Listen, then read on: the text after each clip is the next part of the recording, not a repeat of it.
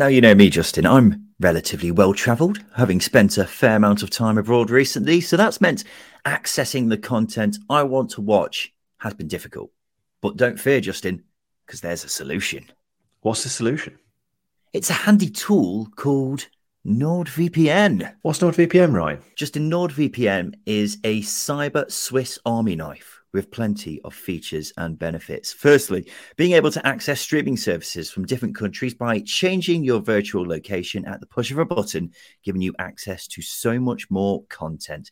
It means missing sporting events, not being able to watch your favorite shows or films is a thing of the past. Better yet, it doesn't just stop at football. So you're telling me it just gives me access to different content? Absolutely not. There's so much more. You can save money, for example, by scouring different flights from different virtual locations, giving you the best deals possible. Better yet, you can do this by purchasing different subscriptions from other countries at a cheaper price. This is all knowing you're accessing a service that was named in Times Magazine's Best Inventions for 2022. So, what are you waiting for? Grab your exclusive NordVPN deal by going to nordvpn.com forward slash second tier to get a huge discount off your NordVPN plan, plus a bonus gift. It's completely risk free with Nord's 30 day money back guarantee. It's the equivalent to buying a cup of coffee every month, a small price to pay for premium cybersecurity and access to vast amounts of entertaining content.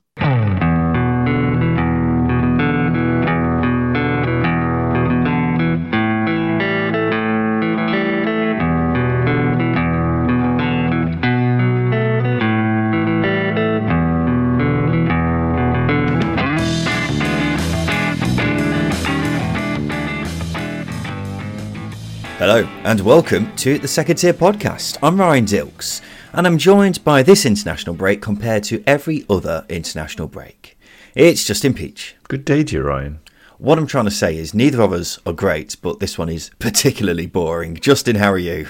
No, yeah, I'm good, thank you. I'm really good, thank you. How are you? Um, I don't think this international break's been that boring. It's been okay. It seems to have gone on forever is my main bugbear with it. I think it's been quite interesting in terms of what's been happening with Scotland and Wales, who have both had great international breaks. Mm. England have had a very good international break as well. Very professional performances, which is always code for they've won, but the games were a bit boring. But in terms of how long it's been, it seems like ages ago since we last spoke about Championship football. Only last Thursday. Yeah. Well, last, last Thursday, Thursday was last yeah, but the last time we spoke about any actual action. Uh, championships all action all day, every day of the week, Ryan, 24 7. Okay. That's a championship, baby. Okay, well, good to have a good discussion about you with you about that, Justin. Welcome to the number one championship podcast, the second tier. Thank you for joining us wherever you are. It's the beginning of the business end of the season, ladies and gentlemen. And what better way to kick things off with a derby weekend? We've got three derbies this weekend: Luton v Watford, Preston v Blackpool, Cardiff v Swansea, how have we ended up with such a delicious serving of Championship football? Not a clue, but let's enjoy it anyway. We've got some big games as well elsewhere in the Championship. Norwich v Sheffield United is one game in particular that sticks out in my mind, and plenty of others for us to kind of knit over in this episode as we look ahead to the games coming up in the championship this weekend. So we'll do that, do some previews. Me and Justin will make some predictions. We'll talk about some of the news from the past week as well, and then we'll finish off with Diddy or Dinty right at the end. So let's kick off with our previews. And in each preview episode of the second tier, Justin and I each pick a team we think is guaranteed to win in the championship this coming weekend, and also pick the team we think will be the biggest surprise winner. So, Justin Peach, who is your banker of the weekend in the championship? It's perhaps the only really obvious banker this weekend mm. because the games are so competitive. Um, coming up at yeah on, on Saturday, and it's it, I've got Middlesbrough to beat Huddersfield, and as I say, it's basically top one of the top sides v one of the bottom sides, isn't it? And, and, and Middlesbrough's form sort of lends into that you've got a team vying for automatic promotion compared to a team fighting for the lives. And I think you can argue that both sides are fighting for the lives for the respective causes, um, which will make this game quite competitive, which will be which will be fun. I think you've got the Neil Warnock factor as well. Neil Warnock, obviously, yeah, I think he feels a bit unjust about his sacking from Middlesbrough last season, so he's probably wanting to to get one over, and obviously he needs to build upon this relatively positive run of form that Huddersfield have been on. So it's going to be an uncomfortable game at times for Middlesbrough, but I think that quality that Middlesbrough have are going to shine through. I think remarkably as well, Middlesbrough's last four away wins have all been by the scoreline of 3 1, which is incredible. It shows that they've got so much quality, endeavour, um, ability going forwards, and they don't really care if they're home or away. Um, I think what impresses me more is the fact that they could be in second gear at one point in the game and then all of a sudden they go third, fourth, fifth. They just switch it on so quickly, and I think Huddersfield are going to be a side that are going to struggle to, to, to cope with that. You got the form of the players. Jacob Ramsey's had a good international break, so he's managed to carry that form that he left going out of the going out of the league into England under 21 duty. He's been talking about how he's ready for the national setup, which is um, which is interesting. The the senior side that is. So why bringing up yeah. Jacob Ramsey? Aaron Ramsey. Yes, I was going to say. it, this is. I think this happens sort of two or three times a season. It happens with the Murphy twins quite often. They get mixed up, and when when when you've got two of the same name, it's difficult. Very difficult for me. Um, anyway, where was I? Yeah, Huddersfield are, are, a poor side. Let's let's not um, let's not beat around the bush. They're a poor side, but they've got they've got Warnock in charge, wanting to prove a point. So as I say, there'll be some uncomfortable moments for Middlesbrough, but they've got the quality to see it through. Yeah, you're quite right. This is the obvious banker of the weekend, and my, the only doubt in my mind comes from the brilliant shithousing that Neil Warnock produced against Millwall just before the international break. Having said that, someone pointed out that Neil Warnock's actually got a horrendous record against Middlesbrough. I think it's 10 wins to 12 um, for Middlesbrough against Neil Warnock, or eight wins to ten, or something like that. Either way, it's not a very good record by Neil Warnock's very lofty standards. So, yeah, I'd definitely be fancying a Middlesbrough win, and I'd be very surprised if there's anything but, to be quite honest. My banker for the Championship this weekend is Burnley to beat Sunderland at Turf Moor on Friday night.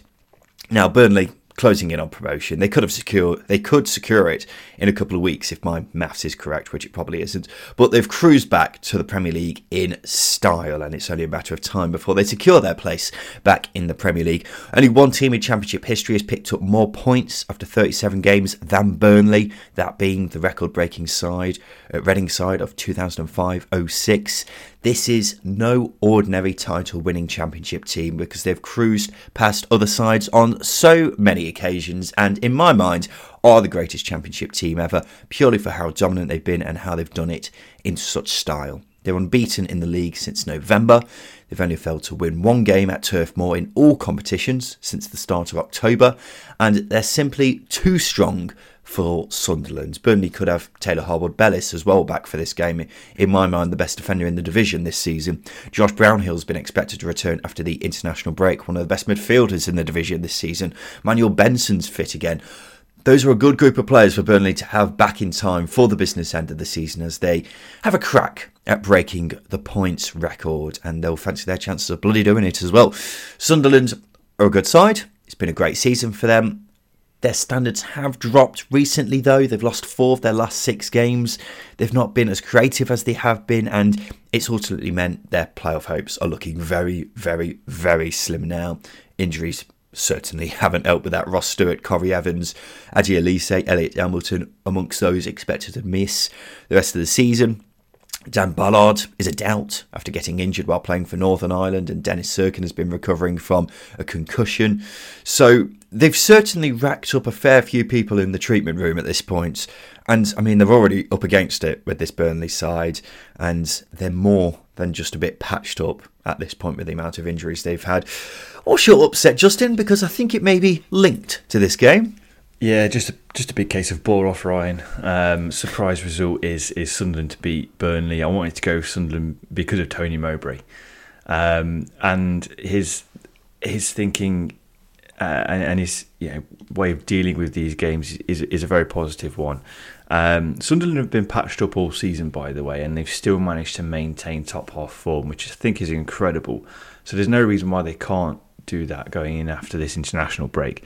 So I've got high hopes for Sunderland. Now, I've bet against Burnley quite a few times, mainly because I just don't think any side in the championship can maintain an unbeaten home for throughout the course of the season. So I'm I'm betting on Sunderland to to upset the Clarets at Turf Moor. And as I say, a lot of my a lot of my um, chips are going on Tony Mowbray being a good tactician at this level. He's made his Sunderland side adaptable.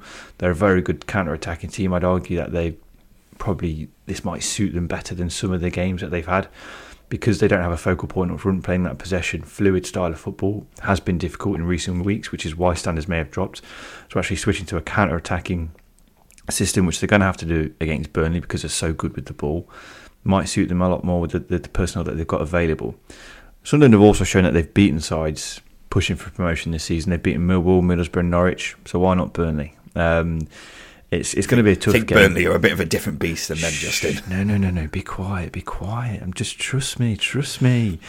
um, Kompany side, I think, may possibly have a hangover coming in after that drubbing against Man City in the FA Cup prior to the international break. There's a lot of time where that's been made to stew. I think, and uh, I think Tony Mowbray's going maybe going to look at that. He'll be switched onto it, and he will look to exploit those weaknesses that were exploited by the one of the best teams in in the world there's a big difference between Man City and Sunderland. It's got to be said. So, I mean, for a start, Man City, uh, Sunderland don't have Erling Haaland, do they? So, uh, I, th- I, think that's the first shortcoming in your theory there, Justin. Well, they've got a left-footed forward player who's um, a very technical, technically gifted player in Joe Gelhardt. So, I don't see why um, haven't you been slagging yeah. off Joe Gelhardt for the last few months, saying he's I not have, Ross Stewart? and also, I'm, I'm, diminishing my argument by making that comparison. So forget Man City, forget I made that point. Tony Mowbray's the man. Okay, I, I, like your theory. Is essentially I like Tony Mowbray as a manager, and I don't think Burnley can win every game.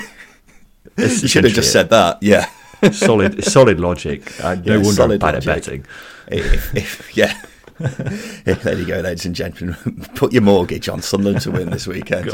My upset for the Championship this weekend is Swansea to beat Cardiff in the South Wales Derby at the Cardiff City Stadium on Saturday afternoon. Now, the South Wales Derby is always one of the biggest games in the Championship. Um, for Swansea, their season is virtually over. They can look forward to us commentating on them again next season, you lucky buggers. Cardiff, though, are still fighting to stay up and are by no means safe. And I think they're being overlooked a bit in this relegation battle. We did a poll before the international break on which team outside the bottom three is most in danger of going down, and people voted for QPR, Reading, and Rotherham ahead of them. Now, that's fair enough because they're not playing as badly as some of those teams I just mentioned there, but Cardiff is still right in it. One win in th- one win in four, and just three points above the relegation zone.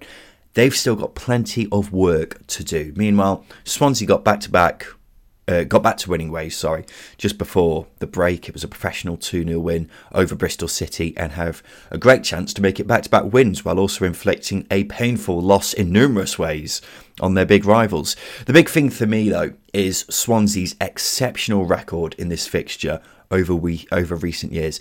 Swansea have won six of the last eight South Wales derbies, losing just once in the process. In fact, they've only conceded one goal in that time, which is absolutely mind blowing. Uh, I mean, it's been an underwhelming season for Swansea, but ultimately, they're a better side than Cardiff, and doing the double over their big rivals for the second year running will leave everyone at the club delighted after what has been a very underwhelming season. So I'm backing a Swansea win in the big South Wales derby on Saturday afternoon. What do you think, Justin? Lamouchi's a tactician. So these games are going to favour, I think, someone of Lamouchi's character than maybe someone of Martin's uh, style. Um, not character, but definitely style. So I I don't sit as confident. Well, I mean, it's a surprise result you're betting on, but I don't sit as confident on Swansea winning this one as as, as perhaps you do. Mainly because I've been so impressed with Cardiff under Lamouchi. They've they have turned a corner. They would have gone into the international break with a with an extra three points if it wasn't for the pesky British weather. Um, and I think that performance against Rotherham can't be overlooked. I know it was uh, you know, for a short period of time, but they looked fantastic.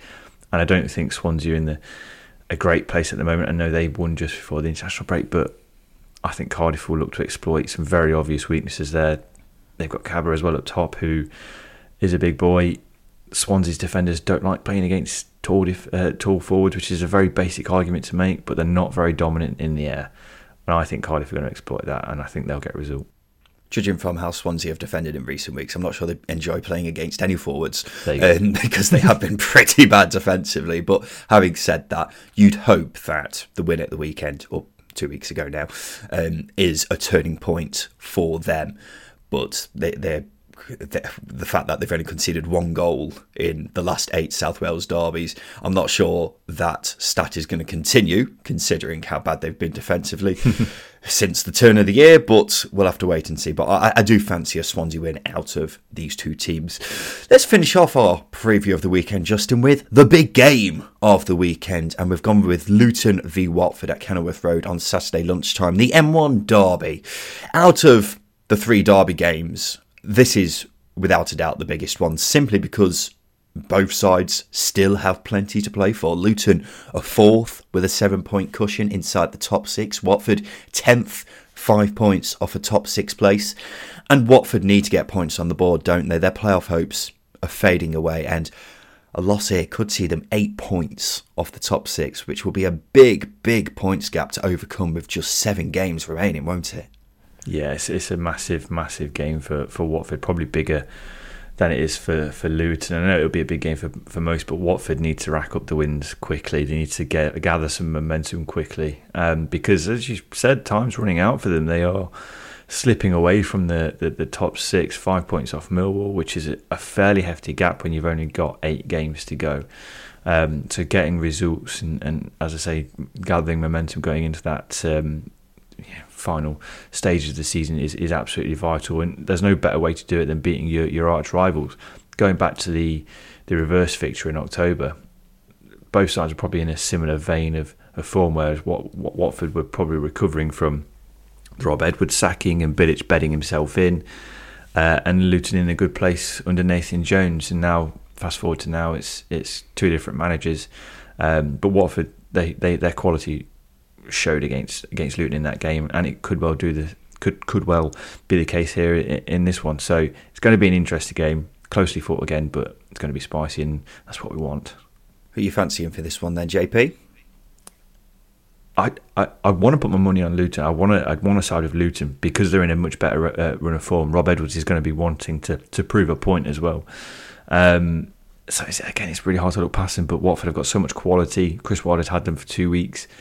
So I might sit on the fence and I'd go I'd go for a high scoring draw. I'd go two two with this one. It's going to be a, an entertaining game. Lots of big tackles as well. Alan Campbell's going to enjoy himself. I, I like the look of this one two two. Yeah. Interesting. Well, for me, form goes out the window in a derby. It's the it's the one of the biggest cliches of all. But I think judging on my championship experience, I've seen it plenty of times where form has just completely gone against it in a derby. Um, but that's very good news for Watford because four wins since Christmas is no form at all for a side aiming for the playoffs. And they'll be hoping to get a win here to reignite their top six hopes, despite form supposedly not being a thorn, uh, not being a thing in derby games. I am siding with Luton though. When I'm trying to predict how a derby game is going to go, I try to think about which team is going to want it more. And it's a no contest in that respect for me. This Watford team has looked short on desire since the turn of the year. It's chock full of talent, but not much else.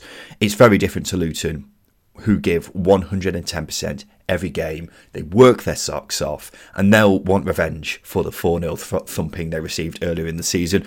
Rob Edwards will fancy revenge as well. Of course, this is the first time he's come back to face his former side and uh, will want to stick one right in the Pozzo's face and say, look at that, lads. Um, so he, will be well up for it as well. So I definitely fancy a Luton win. An additional point no team has completed the league double in this fixture since 1988. So another thing that goes in their favour. In Luton's favour, if it means much at all. Justin, let's take a quick break. After that, we'll talk about some of the news from the past week and then we'll finish off with Diddy or Didn't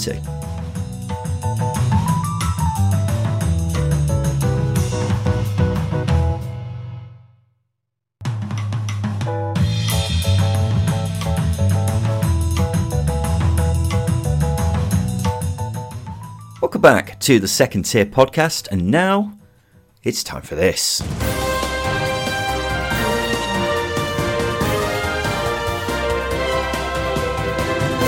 Yes, it's time for the news, and it has been a crazy international break at Wigan Athletic. The players have finally been paid, you'll be glad to know, but only after refusing to train and issuing an open letter saying they have been disrespected by the club. Defender Stephen Caulker posted on LinkedIn saying the lies which have been told to the players are absolutely scandalous. Well, the club chairman Talal El Hamad has assured supporters in an open letter that the late payment of wages would never happen again We've saying they've said this before and been proven wrong. The next round of wages are due to be paid on the 7th of April. So it'll be very, very interesting to see what happens there. Meanwhile, club chief exec Mal Brannigan has stepped down from his role. He had flown to Bahrain last weekend to seek clarity from the owners, along with manager Shaun Maloney. El Hamad said in his open letter that the club will now bring in a new strategic direction with an emphasis on operating within their means. It's important for us to be financially responsible going forward, and we're fully committed to doing so, he said. A truly crazy couple of weeks. Justin, what have you made of everything that's been happening at the DW Stadium? There's, uh, I don't know because there there are, there are strides forward, and you would take them as positive, but you've got a chairman there who says a hell of a lot, and sadly doesn't deliver on those promises that he makes. The the comment about living within their means, having a um, a strategic direction in by whereby they're living by their means, I think is an absolutely bonkers statement to make. Club was just out of administration when they took over. They should be thinking more prudently.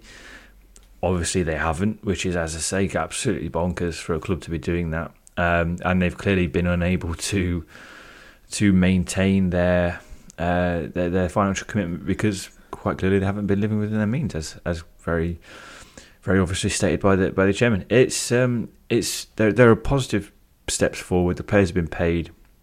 They're going into that final stage of the season, hopefully without a cloud hanging over them, and maybe they can maybe they can mount um, a challenge to, to to get out of the bottom three. It's going to be a tough one, but it should lift a lot of pressure off Shaun Maloney and the players. Stephen Caulker's statement on LinkedIn of all places was very damning, but it just goes to show how desperate and frustrating and anger inducing the situation was at Wigan, and hopefully, as I say, that cloud's been lifted. Well, a lot's happened, but I'm not sure anything will have necessarily been resolved. I'm glad the players have finally been paid, but it wouldn't surprise me at all if the club fails to pay the wages on time again before the season's over, because I simply don't trust what they've got to say, despite all of their promises. And I'm not sure why it's Mal Brannigan who's seemingly taken the fall for all this. The wages aren't coming from his pocket. If I had to guess what's happened, he's possibly said some strong words to the owners which they didn't like. And the reason Wigan are, pro- are more than likely going down at this point is because I think they just haven't signed enough players in the, the past couple of transfer windows. And I think a lot of that has been down to the lack of money they've had available to them. I mean, Mal Brannigan did a fantastic job in guiding Wigan from administration back into the championship. And he's the one who's been put, had the fingers pointed at him for things not going well, uh, which I just don't think is right. Sure, the signings they made weren't great over the past summer, but as I say, it, it could have been a lot different if they had a lot more money to spend. And the more we hear about Wigan's financial situation, it seems more and more to me that they just didn't have enough money to sign more players because they only signed what f- three or four last summer, and that was just never going to be enough to see them into safety in the championship this season. So I think it's a shame that he's gone. Really, I've seen plenty of rumours peddled about on social media, but the fact of the matter is that he's done quite a good job in the time that he's been at Wigan. So yeah, it's going to be interesting to see who they get in next. But overall, there's still a lot and lot. I, I think there's so much reassurance that needs doing from these owners that I just think it's irre- irreparable now. Um, so, yeah, the, the, Talal El Hamad can say all he wants. He can release all the open letters that he wants, put out as many tweets as he wants. But I think it's it's beyond the point of repair, really. And I think these owners just need to get gone because I don't really see what they're bringing to Wigan Athletic that makes them a better football club.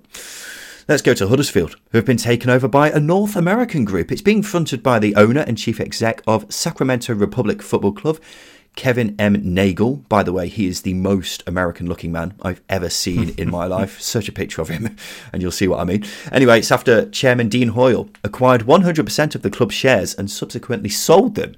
He initially took over in 2009 before selling the club to Phil Hodgkinson after 11 years at the club. He returned in 2021 to provide funding due to Hodgkinson's financial difficulties, but stepped down as chief exec for health reasons in 2022. The takeover is subject to legislative and governance procedures. Meanwhile, the Daily Mail says Dean Hoyle has written off £40 million as part of the deal in order to keep the club out of administration, which would, of course, lead to a 12 point deduction. This is all huge news for Huddersfield Town, Justin, and hopefully positive news for supporters after what's been a fairly dismal season. Yeah, dismal season, one of frustration. Obviously, I think everyone expected the club to build upon that playoff final finish from Carlos Corberán. It wasn't the case. Corberán left. Yeah, this has been a, a, a season where yeah many supporters just haven't been able to enjoy. So hopefully, this is some positive news. Whether Huddersfield stay in the Championship or not, their ownership situation is is is going to be resolved. Should the checks come out come out well, and they can look to the future. Um, I think it's one of a, a positive. I, I read that uh, Nagel Nagel. Um, being British, I'd pronounce it Nagel. Um, anyway, uh, I read that he was an entrepreneur from a young age. He was he helped his family, um, helped finance his family by finding lost golf balls and selling them back to golfers at the age of six. Classic, classic. Which, is, which shows he can work on a budget. That's a big thing. He can work on a budget. He's um, he's proactive, which is always you know it's what you need in an ownership. Um, so I, I, am being facetious, but you, get the point. He's, he's he's clearly got the, the right intentions, which is which is ideal. So yeah, it, it's big news for Huddersfield, and obviously they can you know, put a uh, close the book on what has been a dismal season, finish this eight games, see where they go, and then build from there. I'm convinced 80% of American millionaires started out by collecting golf balls on golf courses because it just seems to be such a cliche kind of story. Um, but I mean, I don't know anything about this guy. I won't pretend to. So only time will tell whether he's a good owner of a football club. Um, but Huddersfield, Huddersfield fans have been very frustrated with the way the club has been run over the past 12 months. That's entirely understandable because it's been farcical and the club needs to go in a different direction, whichever division it's in next season. So this is great news. It'll be interesting to see what happens to the likes of Leigh Bromby, the head of football operations, a man who hasn't got much right this season. So I'll be amazed if he doesn't go. Then whoever these owners get in to replace him and the other senior people at the club, they've got a big job on their hands, whichever the division they're in. Uh, they've got to get, they've basically got to gut the club and start again, really, because there isn't many positives to hold on to about it right now. They've had loads of success over the past decade, but in recent years, things have gone a bit awry. And so it's time for them to just hit the reset button and go again. I will I'm pretty sure they'll have to get a new manager in because I can't see Neil Warnock being in charge again next season. So that's the first place you'll have to start, and that's obviously the biggest place to start. Um, so yeah, it's going to be interesting to see who they get in. It's going to be very interesting as well to see how many players they bring in as well, because I think they need a new squad. Because I'm not convinced this current squad will do very well in League One uh, as things stand. So a huge, huge job on for whoever the owners get in to kind of run the footballing side of things. The Daily Mirror reports any purchaser of Birmingham City needs to prove they have liquid funds of around 75 million pounds. It's because the owners are demanding 35 million in staged payments and the club is losing between 13 to 16 million per season. A tall order, Justin. it's pocket change, isn't it? Um, yeah, it's a, it's a lot of money. Seventy-five million pounds for a championship club who's failed to finish in the top half of the championship for I don't know how many seasons it's been now, quite a long time. Um, a club that's losing money, a club that's training ground recently caught fire. A club that doesn't have a fully open stadium. Seventy-five million pounds is a lot of money. Um, if you look at some of the clubs that have gone for for less, Hull, Hull in a relatively good place. Uh, I think they sold for 30 million off the top of my head. Derby, 50 million because of the debt. So, yeah, 75 million for a football club that is just about functioning is is is, is very expensive, um, and it's very hard to see.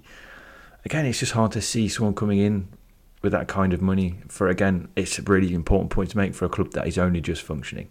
Um, yeah, I do feel for Birmingham fans because this isn't the news they wanted to hear, and it just goes to show how how much of a bad investment it's been, or how how badly run it's been. I should say actually. Don't think it was a bad investment. It's just been poorly executed by the current ownership. Yeah, well, you're 100%. They're paying for the clumsiness of how the club's been run over the past few seasons now. So, whoever does buy Birmingham City, if it if indeed it does happen, because I feel like it's a bit touch and go as things stand, is basically starting off by taking a loss, and that's not a good place to start with, is it? And from a neutral perspective, I'd be looking at this saying, why would I want to buy Birmingham City? Of course, it's a great club, loads of history, and great fan base as well. But you're having to fork out a hell of a lot of money before you even, you know, starting from scratch and getting the club going in the right direction. So you've got to say there's a lot of other clubs who are also up for sale looking for new owners who would be much more attractive investments. So I'm not sure why a wealthy businessman would want to take over Birmingham City. I admire anyone who does look at it and says, "Yes, let's let's take this project on," but I can't really see many positives for wanting to take things on really. There's a lot more negatives than there is positives, I'll put it that way.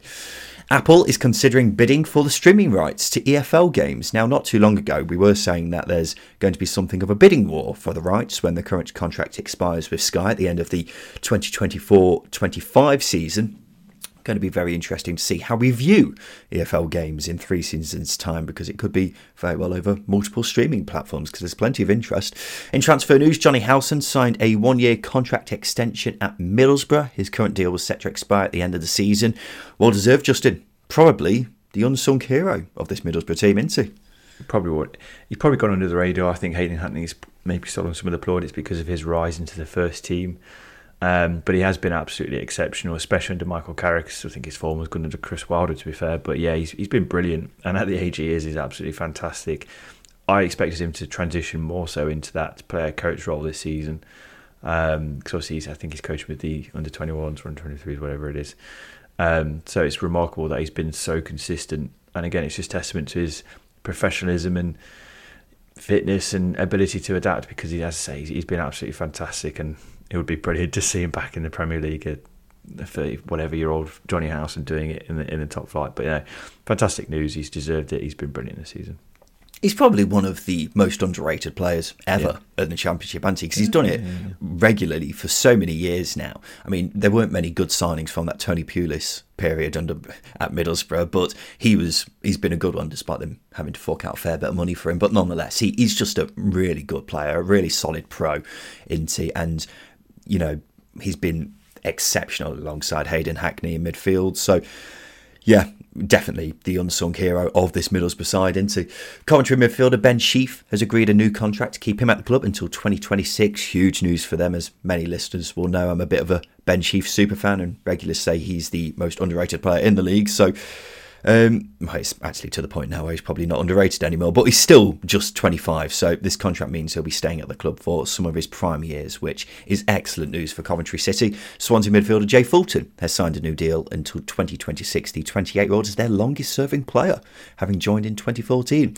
Wigan midfielder James McClean has revealed he's been diagnosed with autism. His daughter is also autistic, but says he sought his own diagnosis after he and his wife Erin uh, began to recognise many small traits he had first seen in his daughter. Very brave of him. Justin, similarly to Ken Sema and his stammer, hope this encourages people with disabilities to think that there isn't a barrier to them making it as a footballer.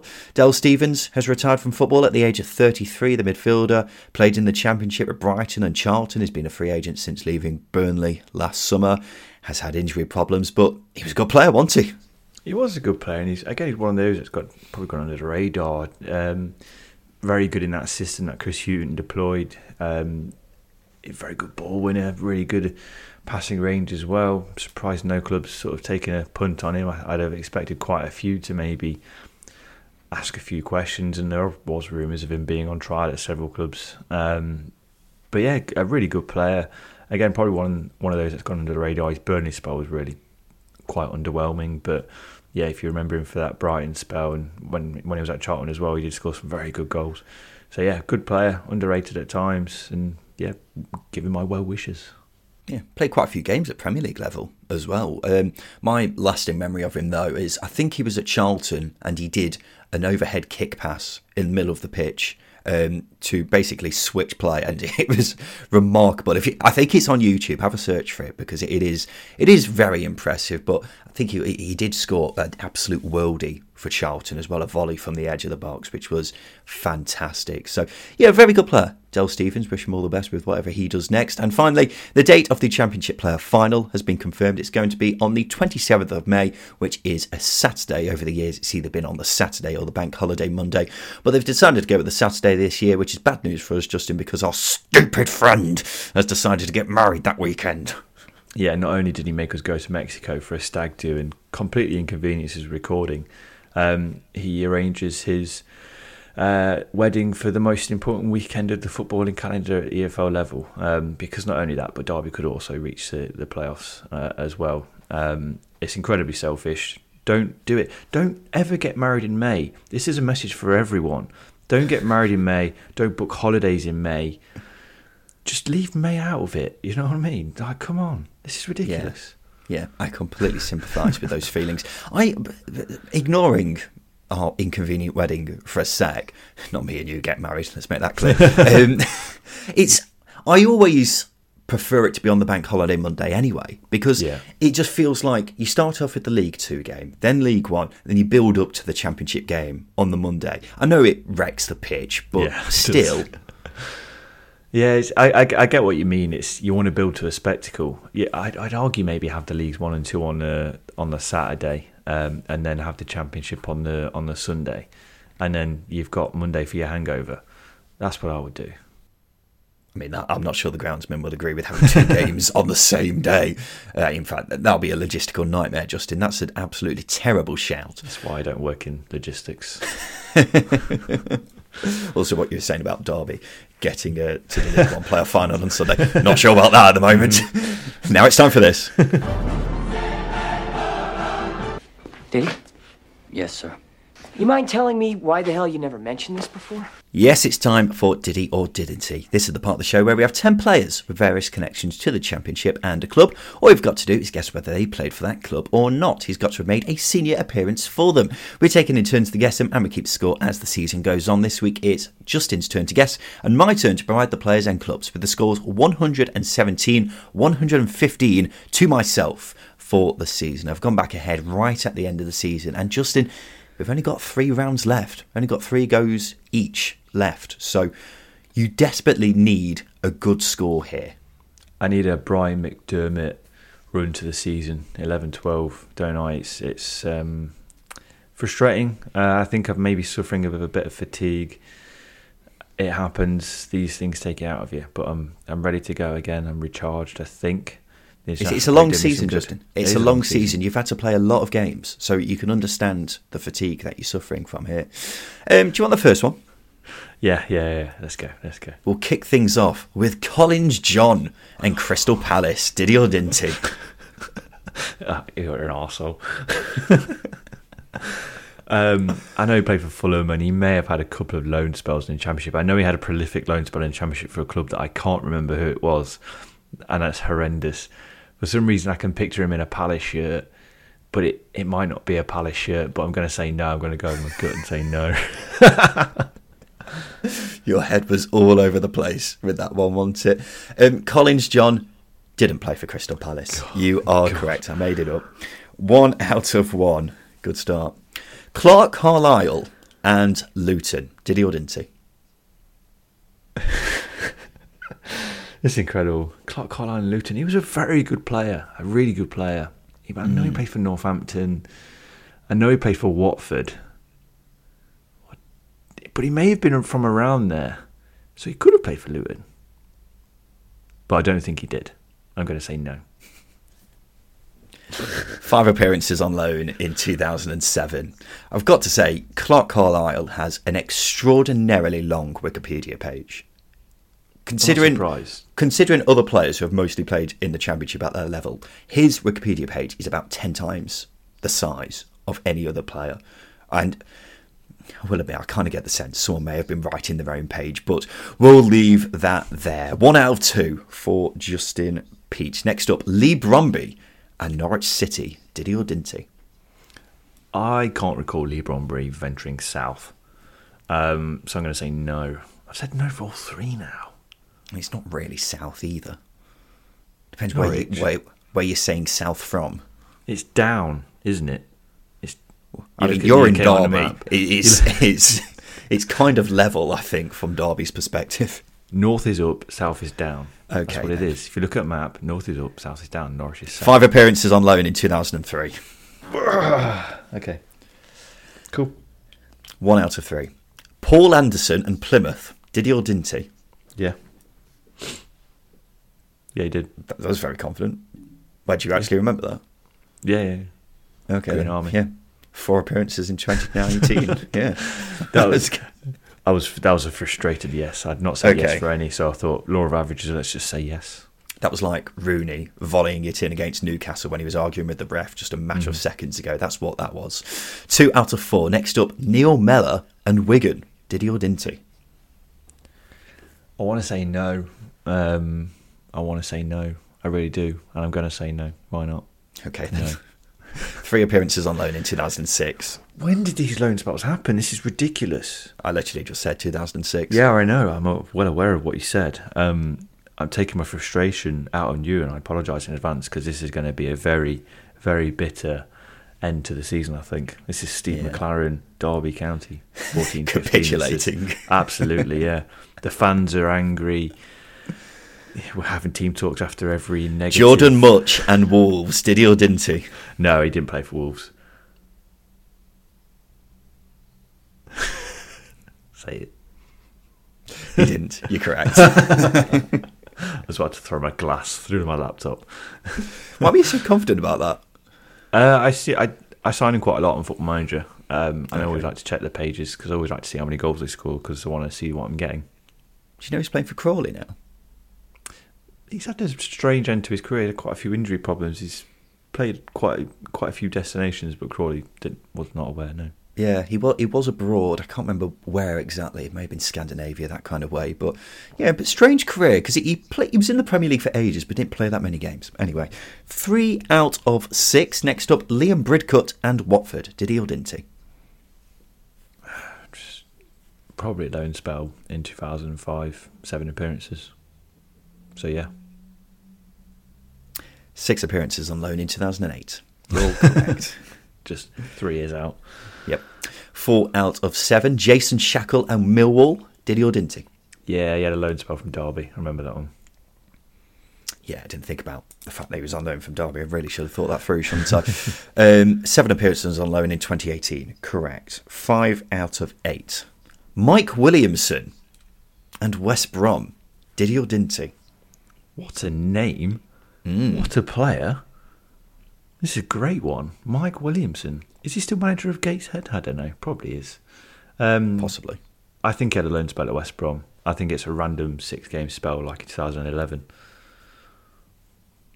He didn't. Made it up. Oh, that's one I was really confident about. I don't know why. Is it just because you're not really familiar with Mike Williamson's career too much? Absolutely, yeah. I know. I don't even know where he played for. Which one, Newcastle? Yeah, he was at Newcastle for ages, but pff, before that, not sure at all. I think he was at Wycombe, actually. Uh, I say that purely because I looked at his Wikipedia page when I was making this quiz.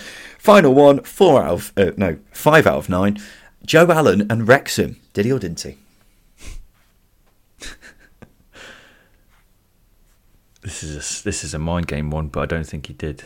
I said no for quite a few of them, and it's been sort of disappointing, disappointing game for me again. So I'm going to say I'm going to say no. But uh, again, he probably had a loan spell in like 2011. Wrexham, I think, were maybe still in the league at that point. So no, but no. It was 2008, actually. Two appearances on loan.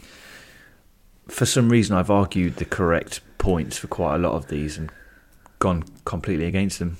Yep. 120, 117 to myself for the season, but I've got a game in hand, which means I am firmly in the driving seat, ladies and gentlemen. That is a very good score for me after you just got five, Justin. Yeah, I think I've done a lot of Simon Graysons, done a lot of Didier Dinties. I'm tired, Ryan. I'm ready for the season to end. I need. You need I a break. I need you a need a winter break. Two weeks off. That'd be nice. There we go. That's Diddy Dinty, and this has been the Second Tier Podcast. Thank you for listening, wherever you are, ladies and gentlemen. Just a reminder, if you're look- looking for something to listen to before next Sunday, our episode with Lee Peltier is available for you to listen to now on whichever streaming platform you listen to us on. He's got some cracking stories played under plenty of big names like Neil Warnock, Sven, and many others. And he, I tell you what, just a really top bloke. So I cannot recommend it enough. Make sure you listen to last Sunday's episode and give it a listen as soon as possible. So this has been the Second Tier Podcast. We'll be back again on Sunday because we've got some big games for us to talk about as international football disappears into the distance and the business end of the season begins. Justin Peach. So we'll be there for you on Sunday to talk you through all of it. And we look forward to seeing you then. This has been the Second Tier Podcast. I've been Ryan Dilks. I've been Justin Peach. And a big thank you for listening.